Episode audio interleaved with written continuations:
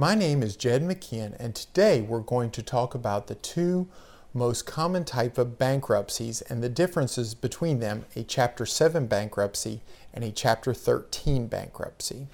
A Chapter 7 bankruptcy is one that essentially zeroes out your debt. The person doing the bankruptcy typically has little to no assets, maybe no job, and it zeroes out everything they own except for a couple of exempt uh, items.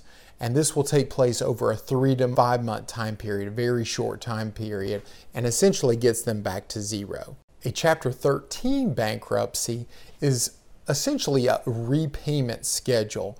Over a three to five year period, they will put you on a payment schedule to pay back your creditors at a lower or reduced rate, and you get to keep your home and your vehicle in almost all cases in a Chapter 13 bankruptcy. These are for people who typically make a little bit more money and have money coming in on a regular basis to make these payments. You can find out more about this legal issue and other legal issues by visiting my website, attorney-knoxville.com. You can find me on Facebook and Twitter. You can also check out my podcast, In Session with Jed McKeon, in the iTunes Store.